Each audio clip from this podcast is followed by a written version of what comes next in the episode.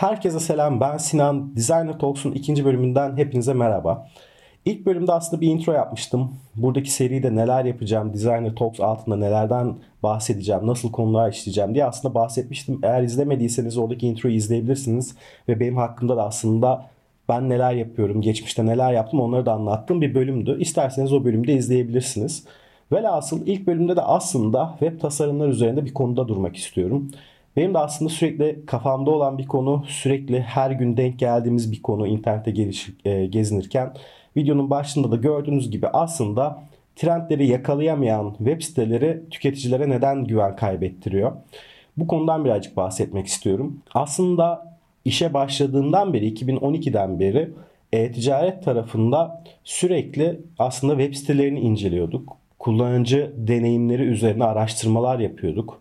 Ve ben de tasarımla uğraştığım için aslında web tasarım tarafında ve grafik tasarım tarafında çalıştığım için tasarım ve trendleri yakalayan ta- tasarımlar aslında benim çok gündemimde ve radarımda. O yüzden sürekli takip ediyorum. Ve yaptığım işte de aslında sürekli tasarımlarla ilgili bir şeyler karşıma çıkıyor. Velhasıl aslında 2012-13 dönemlerinde hatırlayanlarınız vardır belki. Türkiye'de e-ticaret ekosistemi aslında büyümeye başladı. Öncesinde tabii ki aktif bir şekilde devam ediyordu ama 2012, 13 ve 14 yılları aslında Türkiye'de e-ticaretin ciddi olarak büyümeye başladığı bir dönemdi. Ve o dönemde ben de iş hayatına yeni başladığım için e-ticaret siteleriyle ilgili aslında hem UI hem de UX tarafında yani kullanıcı arayüzü ve kullanıcı deneyimi tarafında aslında birçok araştırma yapıyordum. Raporlara bakıyordum ve yapılan raporlardaki analizlerden web sitelerinin nasıl olması gerektiğine dair aslında bilgiler ediniyordum. Ve o günkü şartlarda aslında o günün koşullarında hem Türkiye'deki siteleri hem de globaldeki e-ticaret sitelerini ya da başka kurumsal siteleri sürekli inceliyordum ve aslında orada çıkan datalarda bana kullanıcı deneyiminin ve kullanıcı arayüzünün aslında ne kadar önemli olduğunu gösterdi. Şimdi birazcık zamanı ileri sardığımızda da 2022'lere geldiğimizde hala aslında Türkiye'de birçok işletmenin web sitesinin tasarımsal olarak aslında geride kaldığını görüyoruz. Trendleri yakalayamadığını görüyoruz. Yine geçmişe döneceğim çok kısa bir parantez açıp. Orada aslında 2000 yanlış hatırlamıyorsam 13 yılında Windows 8 çıkmıştı ve o dönemlerde flat design aslında çok popülerleşmeye başlayan bir akımdı. Yavaş yavaş artık o karmaşık site yapılarından her yerde yazıların, bannerların, bir şeylerin olduğu, bir şeylerin patladığı tasarımlardan aslında daha minimal, daha sade tasarımlara yönelmeye başlamıştı. Zaten Windows 8'in de arayüzünü hatırlayanlar o flat design'ı gözlerinde canlandırabilirler. Ben de zaten ekrana getireceğim onu burada.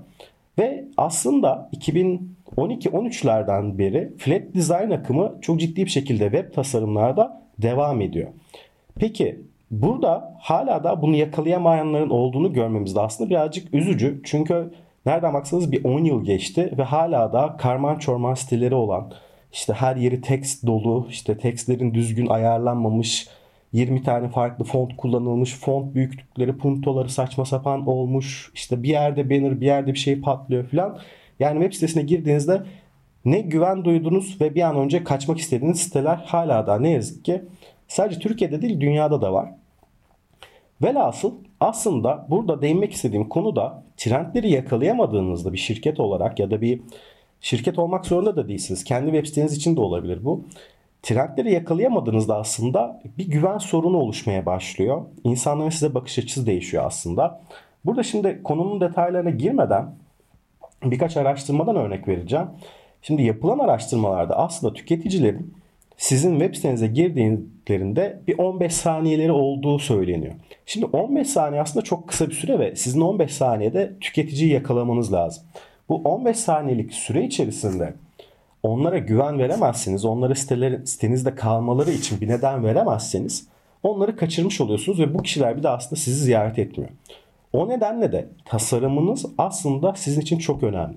Ben bu e-ticaret tarafında yazılar yazmaya başladığımdan beri aslında ve bu user interface ve experience tarafındaki araştırmalarımı yaptığımdan beri hep aynı örneği veriyorum. Ben aslında web sitelerini normal bir sokaktaki dükkanın vitrinine benzetiyorum. Çünkü sizin şu anki olayınız aslında tüketiciyle olan iletişiminiz web site üzerinde. Ve web sitenizin tasarımı da görünüşü de aslında sokaktaki bir mağazanın vitriniyle aynı mantıkta. o vitrin ne kadar ilgi çekiciyse, ne kadar iyi aydınlatılmışsa, nasıl ürünler nasıl konumlandırıldıysa, ne kadar albenisi yüksekse, cafcaflıysa sokaktan geçen insanı tavlamanız da aslında o kadar kolay olur. Ve sizin de aslında markanızla ilgili bir ilk izlenim ortaya çıkar. Eğer sizin raflarınız tozluysa vitrininizde, eğer yıllardır vitrininizi düzenlemediyseniz, işte oraya koyduğunuz ürünler eskide kaldıysa ya da al, ilgi çekici değilse atıyorum ışıklandırmayı iyi yapmadıysanız ya da raflara tüketicilerin ilgisini çekebilecek bazı ürünleri koymadıysanız sokaktan geçen bir insanı tavlamanız çok zor. Pandemiden sonra Türkiye'de e-ticaret çok ciddi bir şekilde aslında talep görmeye başladı. İnsanlar evden çıkamadıkları için alışverişlerini artık internet üzerinden yapmaya başladılar. Tabii ki mağazalar da kapandı. E bu noktada aslında sizin yine aynı sorunla karşı karşıyasınız. Eğer sizin vitrininiz yani web siteniz ilgi çekici değilse tüketici niye orada kalmalı? Tabii ki burada şimdi tartışılacak çok konu var. Sadece tasarım mı, sadece görsellik mi seni orada tutacak? Hayır tabii ki değil. Arkada aslında tüketicilerin güveni için çok fazla konu var. Ama burada benim konum tasarım olduğu için bu videoda ben sadece tasarım tarafına gideceğim. Yoksa arka tarafta işin operasyonel süreçleri de var. Hangi ürünün nasıl konumlandırılması gerektiği vesaire gibi pazarlama tarafında, insanların ilgisini çekme tarafında yapılacak birçok çalışma var aslında. Ama tasarım da bunlardan biri. Çünkü insanlar ilk geldiklerinde ürünlerden çok oradaki tasarıma bakacaklar. Bilinçaltlarında insanlar çünkü daha albenisi yüksek şeylere ilgi duyarlar. Eğer insanlar sitelerinize, sitenize girdiklerinde birbirinden bağımsız tasarımları olan bannerlar, hiçbir alakası olmayan görseller, işte karman çorman yazılar, işte beyaz alanların yeterince kullanılmaması gibi durumlar varsa insanlar geldiklerinde ya burada ne oluyor diyecekler. Yani burada bir şey var ama çok fazla dikkatlerini vermekleri, vermeleri gerekecek. Şu an zaten insanların dikkat süreleri aslında Japon balıklarından da kısa. E şimdi bu kadar düşük bir dikkat seviyesi varken siz orada karman çorman her yerde onlara bir şeyler sunmaya çalıştığınız bir tasarımda insanları kaçırırsınız. Çünkü insanlar okumak istemeyeceklerdir. İlk bakışta hemen onlara verdiğiniz mesajı görmek isteyeceklerdir. Bu yüzden de aslında trendleri yakalamak, globalde olan tasarımları ya da çalışmaları ya da yapılan araştırmaları araştırarak bunlara göre bir tasarım yapmanız aslında sizin ilk izlenim açısından müşteriyle olan bağınızı kuruyor. Çünkü günümüzün aslında bir gerçekliği var. O da aslında görsellik. Eğer görsellik iyi değilse insanların ilgisini çekmeniz çok zorlaşıyor. Yani bunun için aslında gidin televizyon dizilerine, filmlerine bakın. Sokak afişlerindeki kadınların, erkeklerin nasıl seçildiklerine bakın.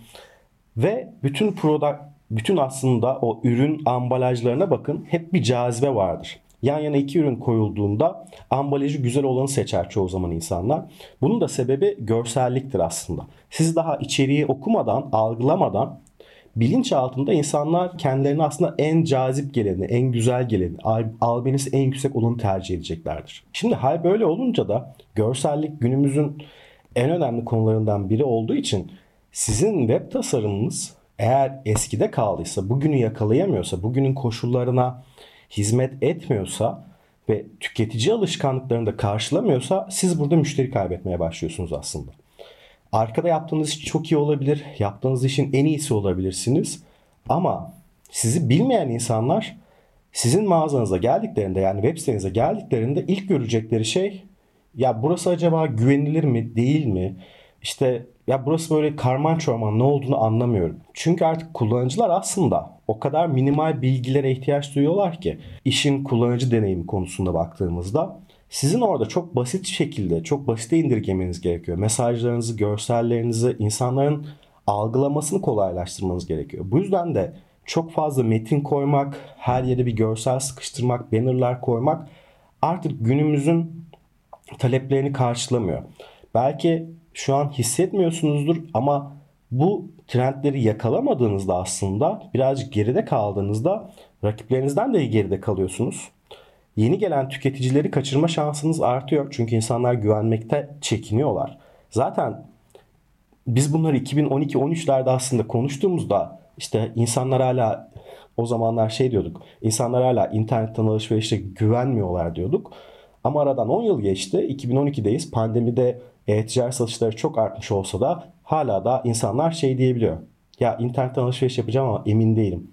Hani kredi kartını girmek istemezsin. Havaleyle de ödersin. Ön ödemeli kartlar var. Onlarla alışveriş yaparsın. Tabi arkada bir sitenin güvenli mi değil mi nasıl alışveriş yaparız kısmı bambaşka bir konu. Onu gerekirse başka bir videoda ele alırım. Oradaki görüşlerim ve deneyimlerimi de paylaşırım sizlerle. Ama baktığınızda aslında yine günün sonunda görsellik geliyor. Birazcık sizin kendinizi güncel trendlere yaklaştırmanız gerekiyor. İşin rakip tarafı da devreye girdiğinde aslında sizin rekabette baş etmeniz gereken aslında ek bir daha dal daha çıkmış oluyor. Bu da nedir aslında? Görselliktir. Sizin kullanıcı arayüzünüzdür. Kullanıcılara nasıl daha iyi bir deneyim sunduğunuzdur. Şimdi marka ismi vermeden aslında bir örnek vermek istiyorum. Yakın zamanda bir şirket hem web sitesinin hem mobil arayüzünün aslında tasarımını değiştirdi. Ve çok uzun zamandır aslında eski bir tasarımla devam ediyordu bu şirket. Orada da aslında çok iyi bir kullanıcı deneyimi arayüzü vardı. Yani interface olarak çok iyi değildi. Güncel trendleri karşılamıyordu ama kullanıcı deneyimi çok iyiydi. Fakat bu şirket aslında yapması gereken buradaki kullanıcı deneyimini koruyarak arayüzünü birazcık güzelleştirmekti. Birazcık makyaj yapmaktı. Ama makyajı fazla kaçırdı. Bu sefer deneyimi kötüleştirdi. Bu sefer ne oldu aslında? Deneyim kötüleştiği için birçok insan bunlar şikayet etmeye başladı. Birçok yerde bunlarla ilgili yazılar yazıldı. Mesela ben de bu şirketle ilgili aslında sürekli böyle şikayet etmeye başlamıştım. Hatta yakın arkadaşlarım biliyordur şu an hangi şirketten bahsettiğimi. Ve asıl çok uzun süredir kullandığım bir markayı artık sırf kullanıcı deneyimini çok kötü bir yere taşıdığı için artık kullanmıyorum. E bu ne oldu? Benim gibi aslında böyle arkada birçok insan çığ gibi küçük küçük yuvarlanarak aslında baktığında büyük gruplara oluşmaya başladı. Peki bu durumda aslında rakip firmalar ne yaptı? Rakip firmalar da bu süreçte kendi arayüzlerini iyileştirerek hem makyajlarını iyi yaptılar hem de kullanıcılar aslında daha iyi deneyimler sunmaya başladılar. Şimdi burada bir de şöyle bir konu var. Kullanıcı alışkanlıkları diye bir olay var. Siz bir markaya alıştığınızda çok çok büyük bir olay olmadan onun rakiplerine gitmezsiniz. Eğer aldığınız hizmetten memnunsanız orada karşılıklı ilişkiniz güzelse durduk yere gidip ya rakip firmayla uğra işte rakip firmadan artık alışveriş yapayım onu tercih edeyim demezsiniz. Aradaki fiyat farklarını da görmezden gelirsiniz. Çünkü aldığınız hizmet iyidir ve sorun yaşamıyorsunuzdur. Ama aldığınız hizmet kötüleşmeye başladığında ilk yaptığınız şey nedir? Rakiplere gitmektir. İşte burada kullanıcı arayüzü ve deneyimi konusu beni direkt o markanın rakiplerine itti ve şu an onlarla çalışıyorum. Onları onlarla alışveriş yapıyorum. Ve şu an gayet de memnunum ve geri de dönmeyi düşünmüyorum. Velhasıl aslında tasarım hem makyaj olarak önemli yani işin nasıl göründüğü olarak önemli hem de bir de kullanıcı deneyimi olarak karşı tarafa iyi bir hizmet verdiğinizi hissettirmeli. Peki bu süreçte ne yapmanız gerekiyor? Aslında yapılacak şeyler çok basit. Girip globalde büyük markaları araştırarak bu işi iyi yapan firmaları araştırarak onlardan feyz almak. Burada tasarım olarak böyle süper uçan kaçan bir şey yapmanıza gerek yok. Az önce anlattığım gibi eğer iyi bir deneyim sunuyorsanız kullanıcıya günümüz trendlerini yakalayan, onların işlerini kolaylaştıran ve alışveriş yapma süreçlerini hızlandıran, kolaylaştıran bir kullanıcı deneyim süreciniz varsa tasarımı burada ikinci plana bırakabilirsiniz. Ha tasarımı da iyileştirirseniz aslında zaten bonus oluyor ve artı biri değeriniz fazla oluyor. Burada yapmanız gereken şeylerden biri aslında profesyonel bir destek almaktır. Çünkü eğer bu konuda tecrübeniz yoksa ve bu işi ticari olarak yapıyorsanız, bu, bu işten bir para kazanıyorsanız sizin de aslında dükkanınızın yani vitrininizin şıkır şıkır olması önemli. Burada işini bilen profesyonel bir yazılımcıyla, tasarımcıyla çalışıp güncel trendleri analiz etmiş biriyle çalışmanız aslında çok daha doğru. Çünkü o kişiler neyin nasıl olması gerektiğini sizden daha iyi bileceklerdir. Eğer işiniz tasarım değilse ve kullanıcı arayüzü ve kullanıcı deneyimi üzerine bir tecrübeniz yoksa söz hakkını onlara bırakmanız aslında daha doğru. Çünkü onlar yaptıkları işlerde birçok tecrübe kazanmışlardır ve genel olarak sektörü de takip ettikleri için ne yapacaklarını aslında daha iyi bilirler. Eğer bu işi kendiniz yapmanız gerekiyorsa da aslında çok basit yapabileceğiniz bir şey var. Müthiş bir kaynak var internette. Adı Google. Girerseniz google.com'a 2022 web tasarım design trendleri diye aratırsanız aslında onlarca karşınıza yazı çıkacaktır. Eğer Google'da okumak istemiyorsanız YouTube diye müthiş bir kaynak var. YouTube'a giriyorsunuz. 2022 tasarım trendleri diye aratıyorsunuz ve karşınızda bir sürü örnek çıkıyor. Burada bir yıldız koymam gerekiyor. Buradaki bu içerikleri araştırırken Türkçe aramaların yanı sıra İngilizce aramalarda yapın. Sebebi de şu aslında İngilizce olarak üretilen içerik sayısı aslında Türkçe üretilen içerik sayısının yüzlerce katı. Çünkü dünya genelinde konuşulan bir dil olduğu için birçok içerik üreticisi aslında İngilizce içerik üretiyor ve orada bulabileceğiniz kaynak sayısı ne yazık ki Türkçe içerik sayısından fazla. Ama bu şu demek değil. Türkçe içerik yok demek değil. Bu işi gayet güzel yapan arkadaşlar var. Onların da içeriklerine bakın ama mutlaka bu tür global trendlere yaklaşırken farklı dillerdeki içerikleri de araştırmanızı tavsiye ederim.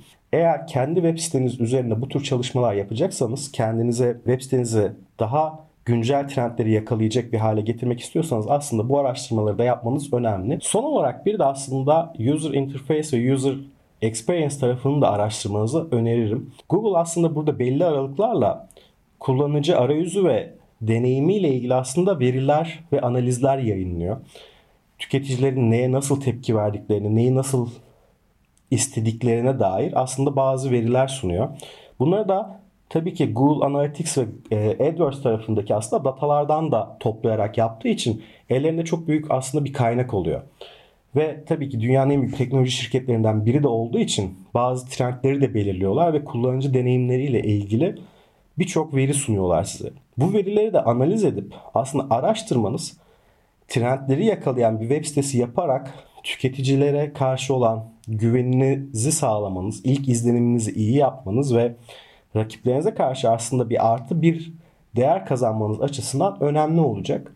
Ben aslında daha da uzatmak istemiyorum. Bu konu hakkında belki saatlerce daha konuşabilirim. Ama burada yapmayalım onu. Yorumlarda yapalım. Eğer bana sormak istedikleriniz varsa eğer yorumlarda bana yazabilirsiniz. Hepsini yanıtlamaya çalışacağım.